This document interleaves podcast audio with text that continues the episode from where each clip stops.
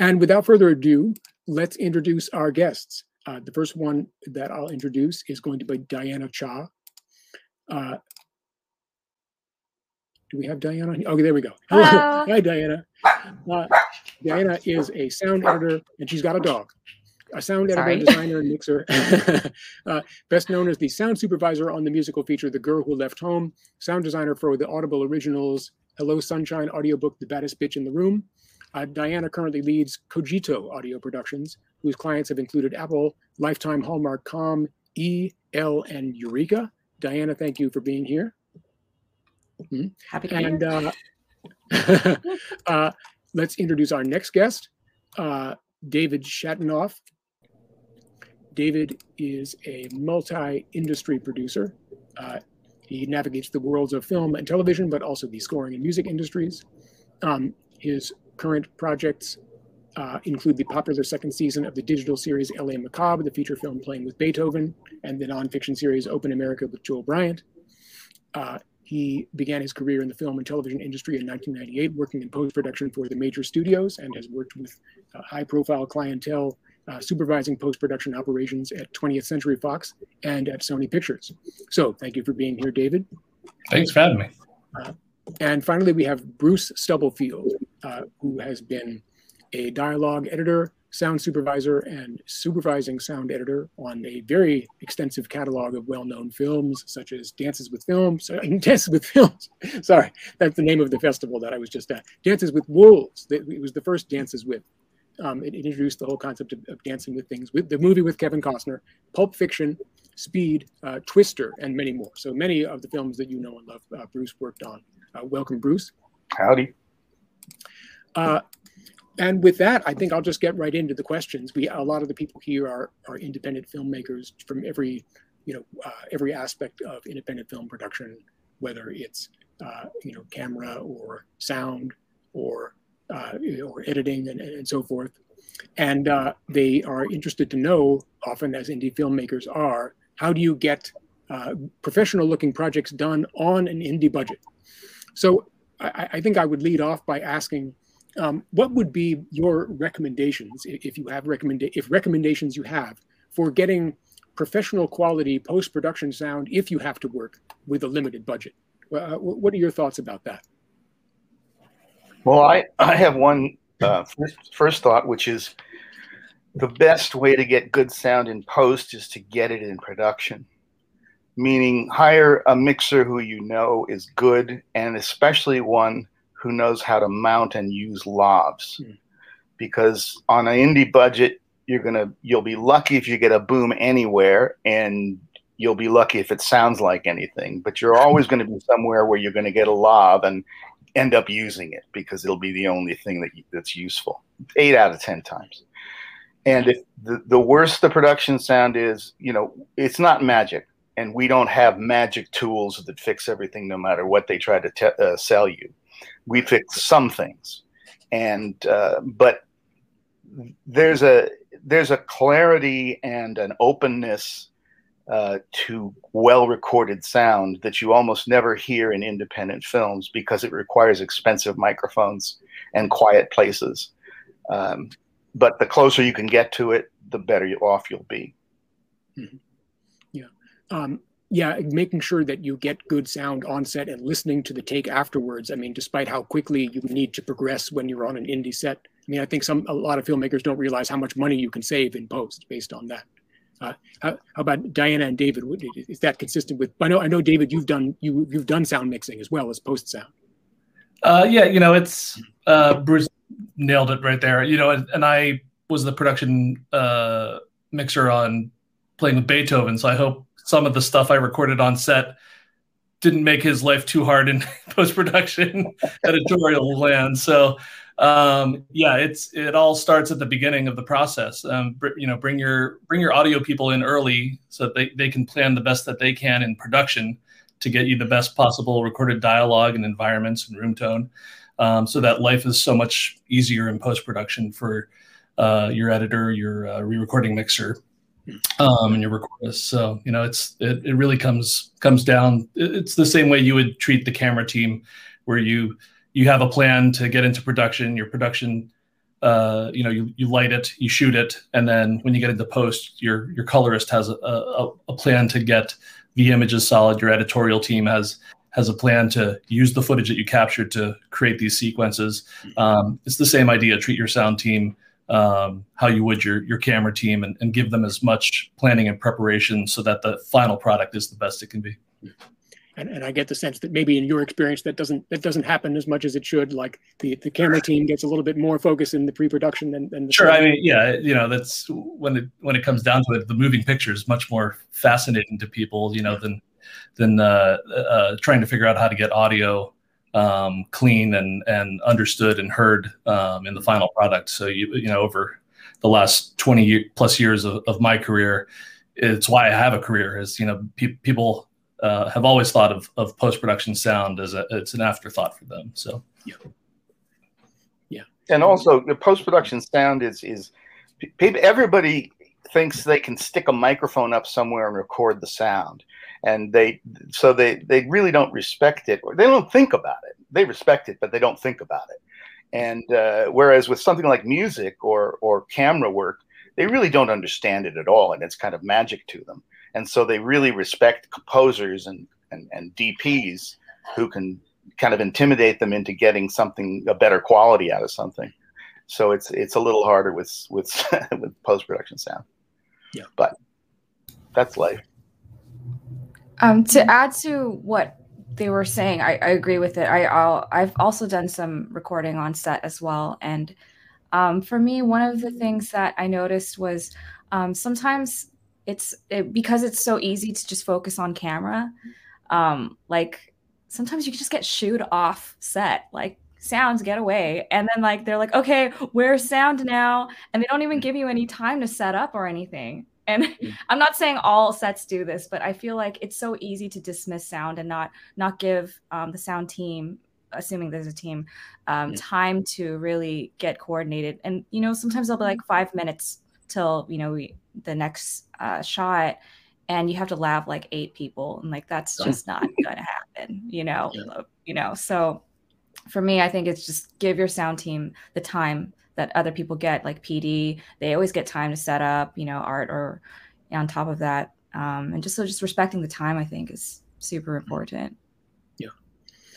Do you you find yourself talking to directors about this during pre-production? Like, hey, the, you know, sound has got to get the attention that it needs.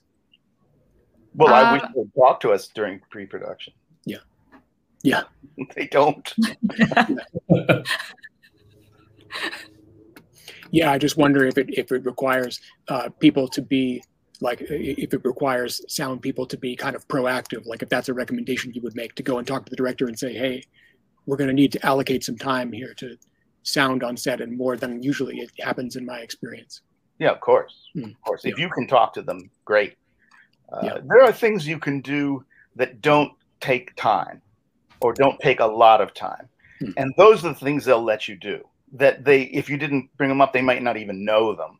Mm-hmm. Uh, I can't think of a great example right now, but it, it, if it's going to cost the production time, you probably won't get to do it.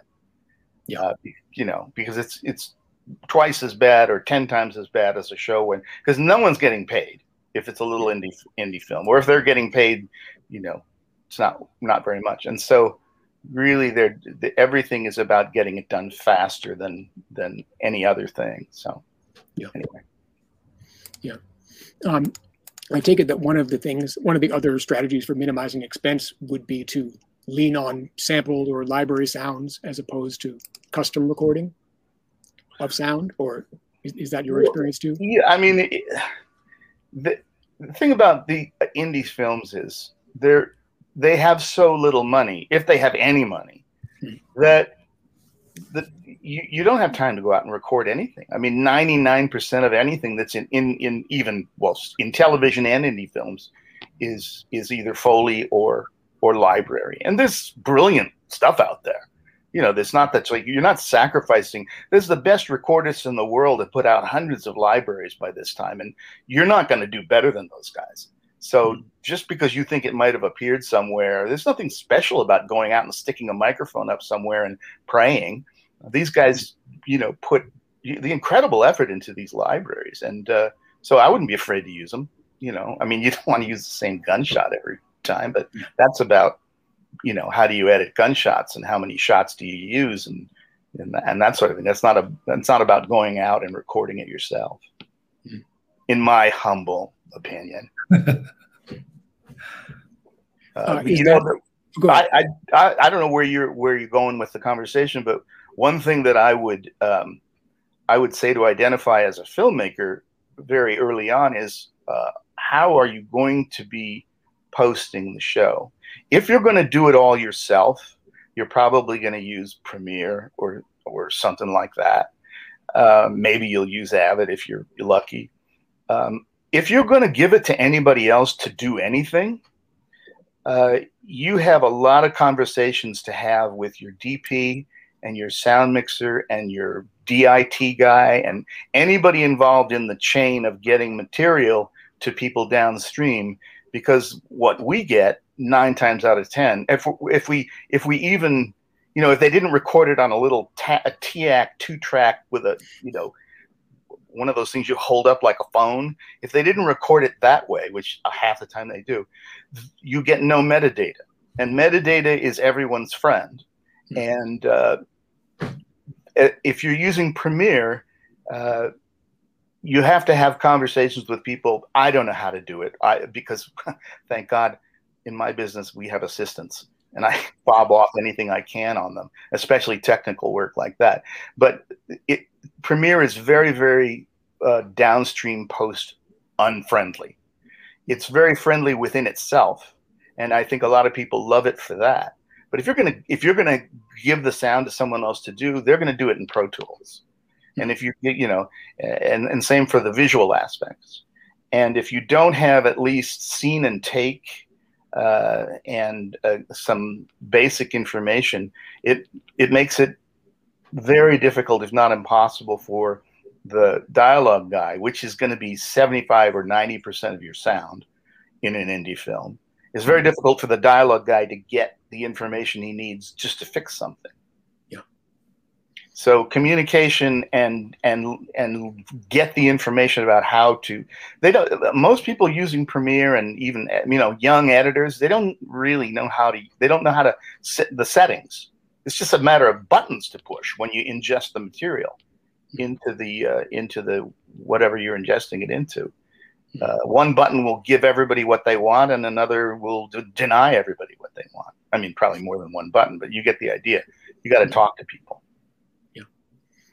Yeah. Um, why don't we take a question from the audience here, which is, this is from Jayasri M. Hart. Uh, what are the elements of sound design beyond adjusting volume and pan of dialogue, F X, and music? For me, for example, E Q is to get rid of noise and limiters avoid digital overload. Does anyone want to weigh in on this one? Obviously not. In editorial, I'm usually not thinking about E Q. Let, all that stuff I leave to re-recording mixers. They're, you know, they're if if you're post if you're lucky enough to have a post-production team that's departmentalized, you know, and you're you have people working in, in their specific uh, areas. Um, in audio editorial, I'm not worrying about EQing something. I'm, I'm I'm worrying about putting the pieces together that fit what I'm seeing on screen. Um, you know, especially when it comes to sound effects. You know, it's do I have footsteps where there need to be footsteps? Is there clo- clothing rustle where there needs to be clothing rustle? Um, you know, and and finding those elements that may have not translated well from production audio and and filling out that sound uh, sound field in post production. So I'm not too worried about the different aspects of things that a re-recording mixer may uh, be focused on. Yeah, yeah, that's. I mean, that I'm I'm I'm with David completely, because it's sort of that's the either we we call it the professional, or some people would call it the old-fashioned fogey way of doing it, which is uh, you know you we each have our our. In the old days, you, sound editors didn't do anything to the sound except chop it up and a few other things, and and clean it. Now there's the the And, and then give it to the mixer, and they did everything with it.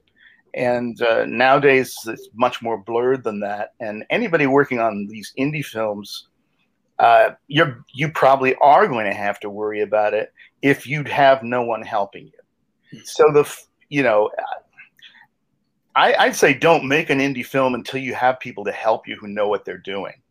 Uh, you know, if you're, because if you have someone to help you with sound, they're going to know so much more about it uh, that they're going to be the ones who will do it well. You know, you can't, you can't, yeah, you can get a few things done uh, in, in the, in the uh, picture editing programs. But even if you have a Pro Tools, and even if you have a bunch of, you know, cracked programs to go with it, no one here uses cracked programs, by the way. We all pay for all our programs, just saying that. Uh, even if you have a bunch of programs, you don't know how to use them. And even if you know how to use them, you don't know how to listen. It takes, I mean, although no one appreciates what we do, it takes decades to really learn to hear. And that's what someone brings to it. They bring ears to it. Uh, they don't bring knowing how to use a box or that, you know, they, yes, they bring that, but what they bring is they know what they're hearing. So get someone to help you. You know, I, I, it's not an easy answer, because when you're making these little indie things, nobody will help you. But that makes, that's the difference between filmmakers and non-filmmakers. I mean, it's real easy to stick up a digital thing nowadays, so everybody thinks they're a filmmaker. But it takes a lot of collaboration, a lot of discussion, and knowing people, and and you really ought to get to know them before you try to go too far. It'll make everyone's life easier if you do. Yeah, definitely. And, and having people you can work with on a recurring basis is such a gold. Uh, Diana, I know that you, I know you have a lot of involvement in sound design. Um, yeah. Uh, so the question was to the elements of sound design beyond adjusting volume and pan. Um, I guess even, I guess delays and, and, you know, like echoey sounds, you know, like in horror movies, you know, like you'd hear like a voice, like a creepy ghost voice, like, oh, save me. And, you know, you want to, you know, sometimes you want to think about um, what kind of, how you want it to sound like in the room, if it's, you know, spinning, things like that. Obviously, the re-recording mixer is the one who gets to decide where everything goes. But I guess even for me, when I just do just the sound design and I have to pass it off to someone else, I'm, I might, I'll just do my own temp, you know, mix to get give them an idea of what I was thinking. Yeah. And then they can go wild with it after. But I'm I'm not like baking in too many of the effects, because otherwise I'm going to tie tie the re-recording mixer's hands. Yeah. Um, but so like things like that, like more creative. Um, sometimes you'll see things like somebody says something and it's like a cliffhanger, and then their voice like echoes into the black screen, you know, mm-hmm. things like that. But uh, beyond that, I think the biggest thing is just, yeah, taking out all the nasty bits and cleaning things up so it's nice and tidy before thinking about um, extra effects. Mm-hmm. So I, I, in terms of taking out the, the, the naughty bits or the nasty bits, sorry, that's English. Uh, You you know, you want to do what you can with it, but now with all these boxes that people think no, they know how to work, you if you do too much to it, you'll just wreck it. And uh, it'll sound like a, a cross between a radio show and a C B uh, broadcast, and everything will be clipped and, you know, compressed and squashed and, you know, so. But again, that depends on whether you're doing it yourself and or whether you're giving it to someone.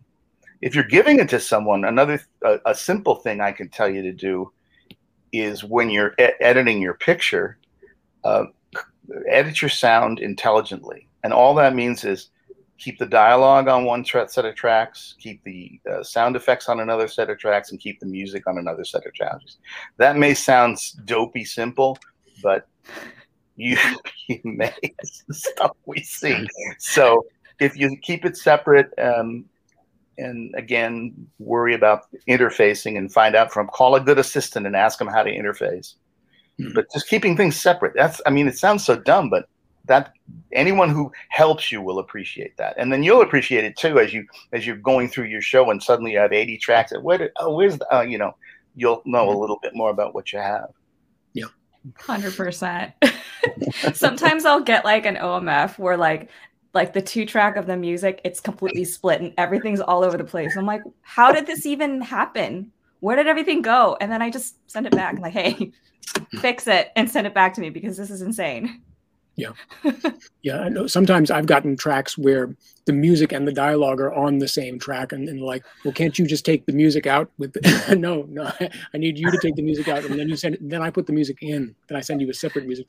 So yeah, sometimes it requires in in, in the indie business, it requires a little bit of explanation sometimes that I have to well, do. You know, I, I, I'm wondering if uh, I don't know who's watching this, but you know, we're talking about basically helping other people help you, you know, and there you we may be a lot of people watching who just simply are not going to have the resources to have anybody help them, and they're really going to do it all themselves. Uh, in that case, I don't know if people want that kind of information. It's it's pretty boring, and and uh, we could dive into it, but I don't know who needs who needs what. So maybe we should, you know, if there's an answer to that question. I think, yeah, I think if, if you are one-man banding the post-audio process, I, I do think you should, you know, make sure that you're editing your audio first and then saving all your E Q, you know, all that good stuff for later, so that you're not putting yourself into any, you're not backing yourself into any, any corners. Like Diana said, you know, you don't want to tie the re-recording mixer's hands um, when they get to that point in the process. So focus on editorial first of, of your dialogue, of your sound effects and your music. And then afterward, worry about all your panning, your reverbs, the the, the fun creative stuff that you, you might have with a, you know, an echo, echoing voice or um, building explosions or, you know, whatever your, your, your project is, is about, um, you know, editorial first and then all the fun stuff in re-recording. Yeah. Plus, if you, you know, you may think you're going to do it all yourself, but if the thing ends up being any good, someone else will start touching it. Yeah. And so you may as well do some of these things, no matter what, who you think is going to deal with it. And you should hope it's good enough someone else wants to touch it.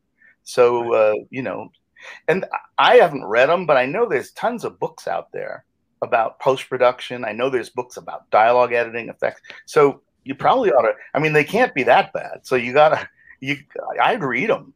You know, and, and because there's probably a lot of great information in them, uh, even if they, you know, everybody's, everybody, everybody thinks they're the best editor in the world, first of all. And they, and they, you, they'll, they'll, they'll criticize sources of information like this because that's how I do it. You're an idiot. But uh, really there's many ways to do everything. And uh, there's no, I, I've yet to hear a rule that uh, is written in a law that I could get punished for in sound. You know, so it's w what can you do that uh, will make it sound good? And anyway, anything goes. Yeah. So yeah. I guess read up on it. But I mean, you know, you know, it's time consuming. And, and speaking of uh, figuring out what people need, we have a question from Woke Films. Uh, this is very specifically about A D R. Uh, we're currently shooting a feature film here in Florida using a Rode N T G two wired to my B M C B M P C C four K. We are getting less than perfect audio. Uh, any tools or resources you can recommend for A D R? Uh, I guess he's meaning after he's getting crappy sound and he knows it, and he yeah. knows he's going to have to loop it. Hmm. Uh, yeah, that's not, that looks right. Uh, well, um, we're all stumped. That's very funny. um, hey, the first, the, the oh, first sorry. indie film that I did, um, you know, we didn't get great sound in production, and when it came to post, I think we wound up um, doing about seventy to eighty percent A D R for the like of the film. The entirety of the film was A D R, um, and what we did was we. Uh, I have Pro Tools at home, which is which is nice. So we just shot up a mic here in my place because it was a no-budget indie feature, um, and then we just went scene by scene. We did an Excel spreadsheet and uh, you know listed all of our loops for all the actors, brought them in, recorded what we needed to record, and then we at least had cleaner takes um, than the production audio. And then it was just a matter of clearing out the room tone from my my little studio here and um, trying to fit that dialogue in to match whatever was in production. So, you know, you can take that Rode um, microphone that that you're using, um, set it up at home, you know, record your loops to picture, um, and try and get those. This, you know, this would be the the cheapest way to do it. Try and get that uh, A D R to match your uh, production lip flap, um, and then just pull it into your your uh, editing system, whatever you're using, um, and uh, try and clean it up to those clips, and you know, list your best takes, um, line them up, and then hopefully that works for you. I, I, uh, again, it's, as with the questions are always technical, but the question really isn't so technical; it's artistic. And the reason people hate A D R is because they, the performance always degrades, and they never get from and they never get in their recording studio what they got on the set. So uh, when if if it's if you know somebody who can help you, they're going to have a setup and they can take care of it. If you don't know anybody, you know, as David says, you can easily set up a a, a microphone sitting right next to the. the I mean, I get uh, we get uh, editors, picture editors, who do this all the time, and it ends up in the movie. You know, they'll they'll put up a mic next to where they're cutting, and they never get it better than that.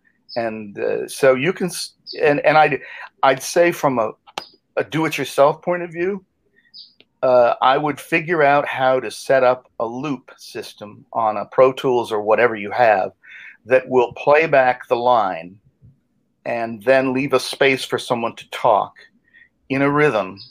It's why we call it looping, because in the old days, it was loops. It was loops of film on projectors, and they would go. Uh, there, there wasn't none of this beep, beep, beep talk stuff. Uh, that was the, they put up a loop, and the you know Humphrey Bogart would say, "Here's looking at you, kid," and he, we'd have the so it would go, "Here's looking at you, kid," on the on the the, the work track, the, the guide track. And he'd just say, "Here's looking at you, kid," right after it. And seventy-five percent of the time, it's better than what we do now.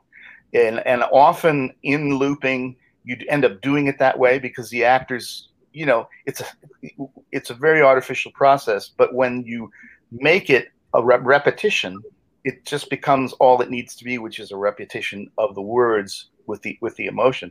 So you set up a, you know, You know, you set it up. It's technical, but you set up like ten times in a row with ten spaces in between, a little longer than that, so the actor will go get into a rhythm. He'll hear it. He'll say it. He'll hear it. He'll say it. He doesn't even have to look at the screen. Then you can take it down, and when you like one, and look at the screen against it. But if you ma- if you try to make the actor look at the screen, you'll just in a in a non-professional situation, you're going to probably destroy the performance. Mm-hmm. So I recommend. Not for me. I'm not going to do it. But if you're a do-it-yourself, it works dramatic, remarkably well. It's very time-consuming, giant pain in the ass, and uh, but it, it does work. To add to that, I would recommend using the same mic that you used on set just to maintain a level of consistency in terms of the audio quality. I mean, I think. Is this B M P C C? It's a camera, right? So is it just the only, like, I guess I don't really have context for this, but the camera is just, it, that's that's the mic and that's it. Like, so you're not, I guess you're not really getting the mic close enough to the actor. Um, but, yeah, is there a boom? Yeah, I'm not sure. If yeah, so I'm, I'm a little confused about that, but definitely whatever is your main mic, um, you know, if you're doing A D R, use that mic to record the A D R. And if they have lavs, hopefully they have lavs, clip one of those on there too, um, just to so you have so the editor or if you have options um, to choose which which uh, mic that you want to use for that particular spot. Yeah, I mean, I, I, we're we're kind of thinking out loud that that you must have the mic on a boom, but you may not have that. But if you can't, you know, if you're again a do, do it yourself. Go get a boom. Go get a pole from the Home Depot with the, that they use for extendable. I mean, if you can't, you know, because you can't afford anything when you're making these. Uh, it's not going to be pretty, but if you can get a microphone over somebody's head two feet away, as opposed to the camera ten feet away or eight feet away or even six feet away, uh, you can also you can at least do one lav because you get two channels in most of these, and some many channels in some of these. Uh, some of these cameras, you can run a lav into your camera too, even if you're just recording to camera. Mm-hmm. Uh, red cameras have four channels at least, but I mean, if you have a red, you're not worrying about what we're talking about. Hmm. Yeah, and, and speaking of that issue of having uh, of having money or no money, uh, as the case may be, in, in the context of an indie film, um, I, I've heard that post sound is generally about, like a rule of thumb is that it's about five percent of the budget of the film. Uh, does that sound like a, a decent rule of thumb to you, or is it really something that needs to be evaluated on a case-by-case basis? Well, the more expensive the film, hmm. more, the higher it should more should be, up to fifty percent in my opinion. I should say, out of a one hundred million dollar film, I believe we should get fifty percent of that. Okay, well, that's obviously stupid. Okay, that's a joke. But uh, in the old days, it used to be ten percent. And I think that included included music, but it may not have included the composer's fee. Yeah. Now it's whatever you can get. Um, you know, I mean, David probably is the best witness on this, since you do a lot of management.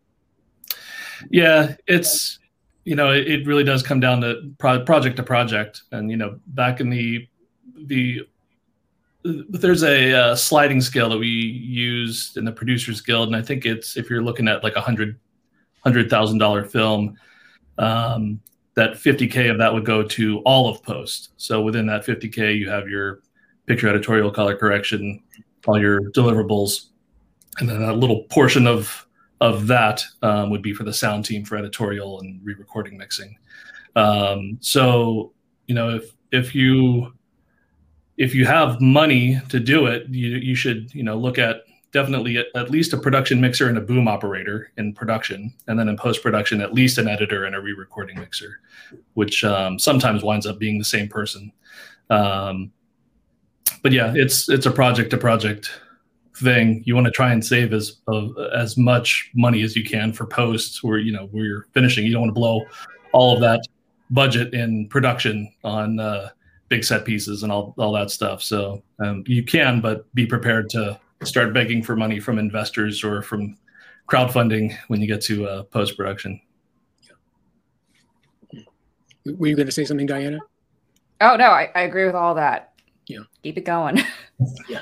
Uh, why don't we get to another question from David Kuntz. Uh, beyond effects for things happening on screen level of design, are there any tips for having richer sound designs? I struggle with things that aren't literally on screen, but add greatly to the feel.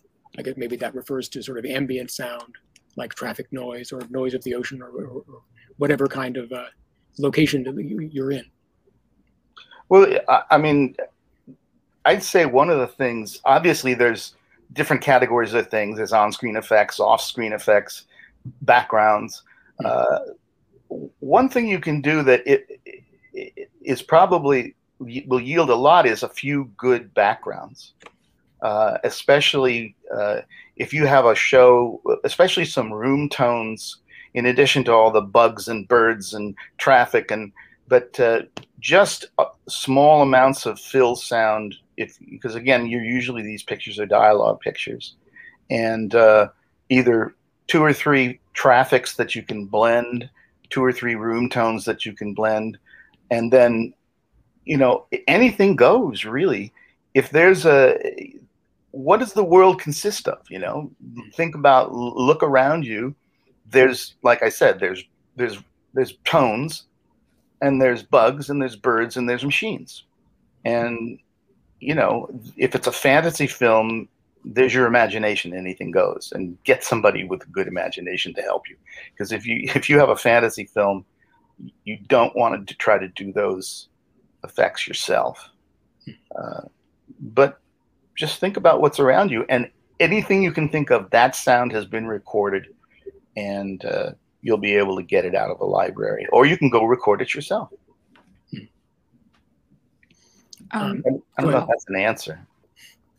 Oh, uh, yeah. Okay. Uh, to add to that, um, I would say, like what, think about your intent. Like what are you trying to achieve and why? Um, and, and then you can kind of think about like what you want to do next. So for example, like a horror movie, like you're going into a house and it's, you know, it's like, why are you going to the house? Like you might get killed. So the house itself could be a character where it could be scary. So how do you want to convey that? Maybe some creaking noises, maybe some wind going through the windows, things like that. Or let's say it's like a quiet scene where some someone's just having a conversation with someone and it's, it's it's awkward. Maybe they're breaking up or something and they're just looking at each other and they can't, you know, no, they don't know what to say. Maybe a chair creak, yeah. You know, like little little things to add to the awkwardness. Like, so why are you doing it? Because it's awkward. So how are you going to add to the awkwardness? Um, I would say th- think about things like that, um, or just um, layering even, you know, like maybe there's like one obvious sound. Like, you, you know, they say like even punches aren't really punches anyway, but, you know, there's like the, when you punch somebody, like in the movies anyway, it's not like real life, but this is hyper realism.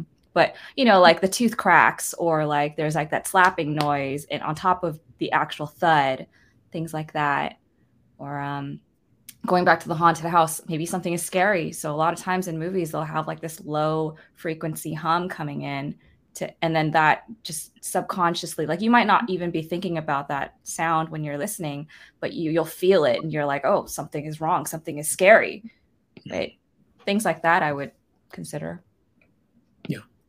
I like having a conversation with the director um, and just figuring out what that world is. So if, you know, if we're in a, a uh, just a house, you know, where does it, where does that house live in this world geographically? Like, is it near a school? Is it near a park? Is it a residential neighborhood? And that'll help inform what's happening outside of that world. And then inside of that world, you know, if you're navigating through the house at all, you can say, oh, there's a refrigerator in the next room. Maybe we hear that compressor a little bit while we're in this room. Um, or they have a, you know, a cat. So maybe there's a, a, a meow that you can throw in there at, at some point, or, you know, whatever it is, talk to the director. And if you're doing it yourself, have a conversation with yourself and really think about what, where are we now in this world that I've created in this project? Um, you know, with, uh, really think about it beyond where you where where you are visually, what you know, what, where can we go sonically that is going to make this, you know, f- uh, filled out and feel like a real world. One of the things that we do by practicing for decades doing this stuff is we get into the habit of thinking that way. So we'll slap all kinds of stuff on there without even being told, without even thinking about it. But if you're just starting out, or you're the you're your own sound editor, you you're not thinking that way. It's a different mindset. So, uh, you know, again, if you're doing it yourself, just put as much imagination into it as you can, as you can, because it's it's it's not about the boxes you use. Or I mean, th- there was this one film in the in back in the Pleistocene era when I was were coming up. They're called the uh, uh, The Gods Must Be Crazy, and this is back when you only only made films on thirty-five millimeter. And this was shot in Africa, and it looked like absolute hell, and it sounded like hell, but it was funny and charming, and people loved it. And it made a bazillion dollars on a no budget because nobody cares about the technical aspects when they're watching a film. I mean, if you make them watch an out of focus shot for ten minutes, maybe, but uh, you know, put up an H D monitor, go go look at a bunch of old Law and Orders. You know, you think that's You, you you want to see some out of focus shots?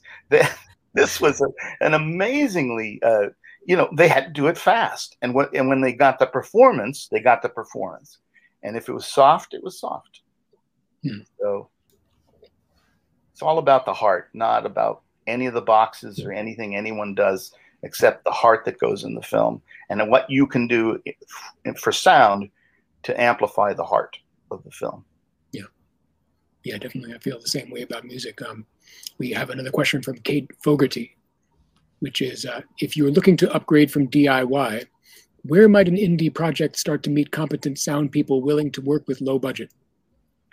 I guess particularly in this era when networking events in person are not as common.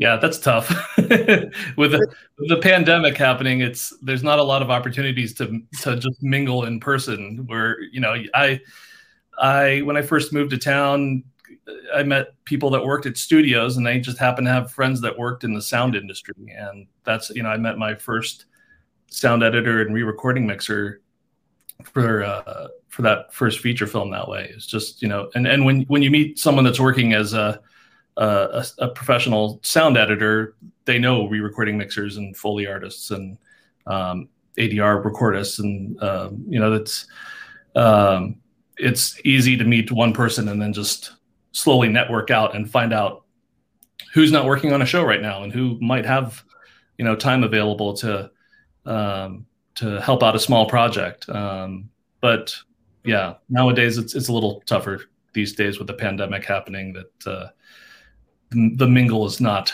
a great way to do it. So I'm not, I'm not sure what resources might be out there that, that are a great way to, to expand your team um, to include post sound. Yeah. Well, I, I know that there's a, just an endless bunch of people out there uh, claiming to be post sound people. Um, and, uh, you know, if they're willing to work for nothing or for like to deliver a whole job for four thousand dollars, they aren't going to know what they're doing.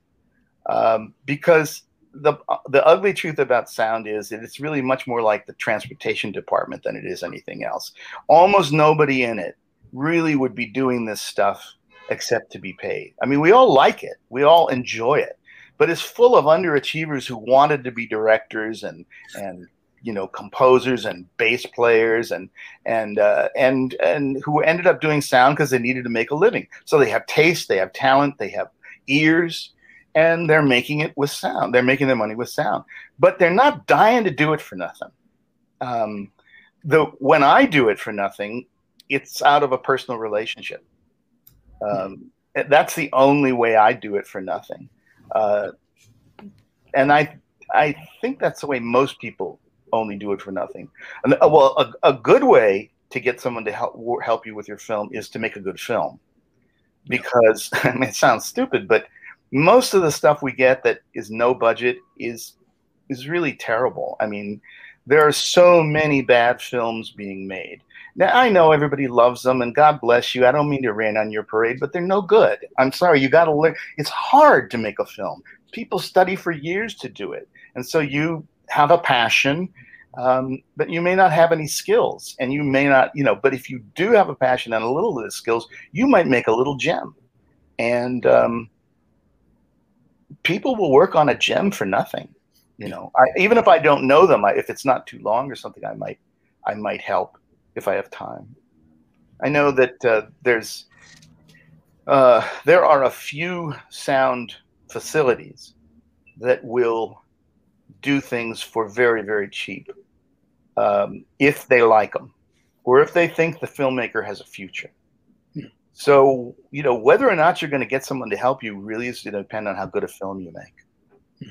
Um, and sh- so, and you got to have belief in your film, so show it. Show them the film. Um, I'll add to that by saying you should ask if if you think you have a little bit of a film that's, you know, you you feel good about its chances out in the world and you just need help with post sound. It doesn't hurt to ask Technicolor and talk to their um, you know their, their post audio uh, supervisor or manager and just say, hey, I have this film. It's you know ninety minutes long. What can you guys do to help me out with post sound? It's yeah. You know, I know it needs a little bit of help with dialogue. It needs help with, with this, that. Just it, it doesn't hurt to ask, and you know they'll it's be very honest. they'll be very honest with you. Yeah, it's a great suggestion, really, because you people who are, do no budget think nobody wants to talk to them, and really they don't, but they will talk to you. And if you can interest them by either having a you got a good log line for your film, something something will interest them. They'll do it. They'll they'll help you. They may not be able to do it themselves, but then they'll know someone to send you to. Yeah, so, and those yeah. facilities always have um, uh, apprentices and assistants that are dying to get their hands on a project. Right. So, you know, if if their A team and their B team is is completely booked on features and television shows, you know, their assistants might be like, "Hey, we can take this on, and I'll work my spare time here at the studio." You know, to help these guys out and get the Technicolor name on this thing or whatever the audio facility is, you know, they, there might be a deal to be made just so that they can start to get the experience and apply the things that they're learning from um, from their engineers um, and their editors um, to actual yeah. projects. That's a great suggestion because not only will they want to do it, all the people who really know what they're doing will be looking in on them and saying, "What, you idiot? Don't do that!" And they'll help. They'll help them. So you'll get the help of better people. Uh, it's uh, I, I don't know. I know that assi- uh, like assistants in real po- sound companies are the most abused and unloved. And, and if you, you could call them up, you could call and ask for the assistant. Mm-hmm. And engage them, because first of all, you're the first person that's ever wanted to talk to them, and and see if you can engage in a conversation with them. You never know. You might, you know, I mean, you might have to do it ten times to hit somebody, and I'm not going to tell you who to call because they'll never talk to me again. But they're out there, and there's lots of sound companies, and ask for the assistant and beg, you know. Uh, you'd be surprised what people, but people are, I find people very forthcoming in the sound business, especially the younger they are. The old guys like me just shut the door. But the young, you know, they they're, they have a lot of pity on filmmakers because they know how hard it is. And they want to help. If, if you respect their craft, they want to help you. You'd be surprised. Yeah. Yeah. Uh, I would also add Facebook groups. I'm on a few Facebook groups, and, you know, I ask questions like, hey, what do you guys think of this, um, for advice, uh, like if I'm having trouble about some kind of equipment or whatever. But there are multiple Facebook groups that you can ask people for help, like, and you can name a budget even. I mean, they'll laugh at you if you say for free, but um, most of the time. But there, there might be a few people who are willing to do it, and then, you know, they'll shame the people who are saying, give me money. But there's like po- there's like production and post-production sound for... Uh, I'm sorry, I don't know the name of it. Pro- production sound for film and video. That's one that I'm on. Um, there's post sound mixers. If you're looking for a student, Hey Audio Student is one. Um, but yeah, Facebook is a great way to, the groups anyway, is a great way to just meet random people who you might want to connect with. Yeah. Yeah, and in, in my experience, also being able to get onto set, which as a post person, you know, obviously is not something we necessarily do all the time in the indie world. But I was lucky enough to work with Jen Page, which I think, you know, was the, the supreme overlord of Black Magic Collective, uh, who actually is the reason why I know all of you. Uh, so it was really because I was on set with her on the first project we did together, the Breakout, a rock opera. Uh, and uh, yeah, then I, uh, through working with her on more and more projects, that's how I got introduced to you all. Um, so the, I, yeah, the value of being on set for me has been tremendous, uh, and and hopefully, I, and I, I still try to seek out opportunities to do that, even if it's doing something like being a P A, because I know it's ultimately going to be valuable to me. Mm-hmm. That's good. Good suggestion. If you if you haven't spent a lot of time on a set, you know, as a sound person, you'd, it'd be a great thing to do. Yeah. But um, mm-hmm. I have a, a off the off the totally off the subject. Uh, When you're editing your film, and you're going to be the only editor. If you're not the only editor, you won't have an expensive editor probably. Um, I would urge you not to cut with a bunch of music. Uh, I would urge you to cut with as little music as possible. Um, both because from an artistic point of view, you have to, the film has to be better if you're not slathering music on it. Your music covers up all kinds of sins, especially needle drops, you know, songs. And everybody thinks songs are what music is in a film nowadays. But, um, it, you know, cut with less music, and whatever you cut with, you're not going to be able to afford. So if you don't have a composer involved already, or a band that's going to give you songs, you, you're going to cut your mu- you're going to cut your film, and it'll get all sensitive about it, and it'll get everything perfect to some song, and then the song is gone, and suddenly the, the scene is gone. So uh, don't don't use crutches when you're when you're. It's, it isn't really a post question, but the music is a big crutch until the composer gets it, in which case it's supposed to actually add something. But you know, I mean, how often do you get as sound editors? How, to the extent that we even listen to the music, which we're supposed to at least know what's in it, uh, you know. Some of the, the stuff we get that we have, they have these famous records in them, yeah. And down to the mix day, and they say, "Well, we'll replace it later." Yeah, you'll replace it later, and then suddenly the thing dies. Hmm. So, you know, that's that's just a little pet peeve, yeah, for you. Yeah, or the director. Yeah, and then the director falls in love with the temp track, but it's something oh. that's too expensive to use in the movie. Like, yeah, they put "Sympathy for the Devil" in there or something like that, and now they can't they can't watch the scene without "Sympathy for the Devil." Yeah, no, I, I've certainly witnessed this myself on the music side. Yeah, I mean, it, it, you know, again, it's like music, for God's sake, that really, well, actually is kind of magic in a way. I mean, I certainly don't know how to do it, but you think about the music you want, want to put in a record. It's something that hits you. Someone probably spent six months making that record. No, not six months, but months making a record, and all all the, had all the money in the world and were great world talents. And suddenly you want your struggling composer or struggling songwriter to come up with something that good for no money. You know, how is it going to happen? So. David and Diana, do you have do you have experience with this happening too, where the director's got this temp music that they're super wedded to, and that becomes a problem? Yeah, it's you know, it, I mean, it happens at all levels, not not just the indie world. I've seen um, cuts of films before release, like studio cuts of films, and the announcement at the front is there's a couple needle drops in here that aren't final, and it's you know a month out from release. It's like, okay, well, enjoy recutting your scenes when you get the approved music in there, because yeah. it's going to feel completely different. So, and then you watch the final, uh, final version of the film, and it's like, oh, okay. And that can happen for any number of reasons, not just you can't afford it. It could be the artist doesn't want their music in your film. So, you know, it's it's um, it's a tricky thing to to walk. I know there's bigger filmmakers that like to think about music right out the front, like uh, James Gunn, for instance, will be like, I'm going to have these songs. And he's fortunate enough to be in a position where artists are like, okay, we know your film's going to get out there and it's going to make, you know, a billion dollars at the box office. So we're fine licensing, you know, these um, incredible pieces of music um, to you.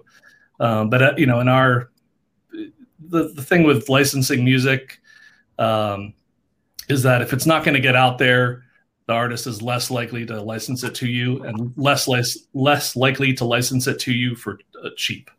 Because if it's going to get on Netflix, then they're like, okay, at least the amount they're paying is worth it to us because our song is going to get back out there and people are going to go to the, the store and pick up the record, the C D, go to a- Apple iTunes and you know buy the track for ninety-nine cents or whatever it is. That it's exposure for the artist. But when you know when when you're sitting in an edit edit bay and listening to these, you know, top one hundred songs from the last thirty years, forty years, it's like mute, mute track and worry about what's happening in the rest of the world. Yeah. Cool. Well, I, uh, we're, we're coming to the end of our time here, but thank you all very much uh, for being with us. And I hope this was helpful. Um, I know that I, I learned a lot and I hope you all, all everybody watching did too. And uh, yeah, with that, um, uh, I'll take you all out. And uh, we'll go to our announcements at the end here. Okay. Thank you all for being here. Been a pleasure. Mm-hmm.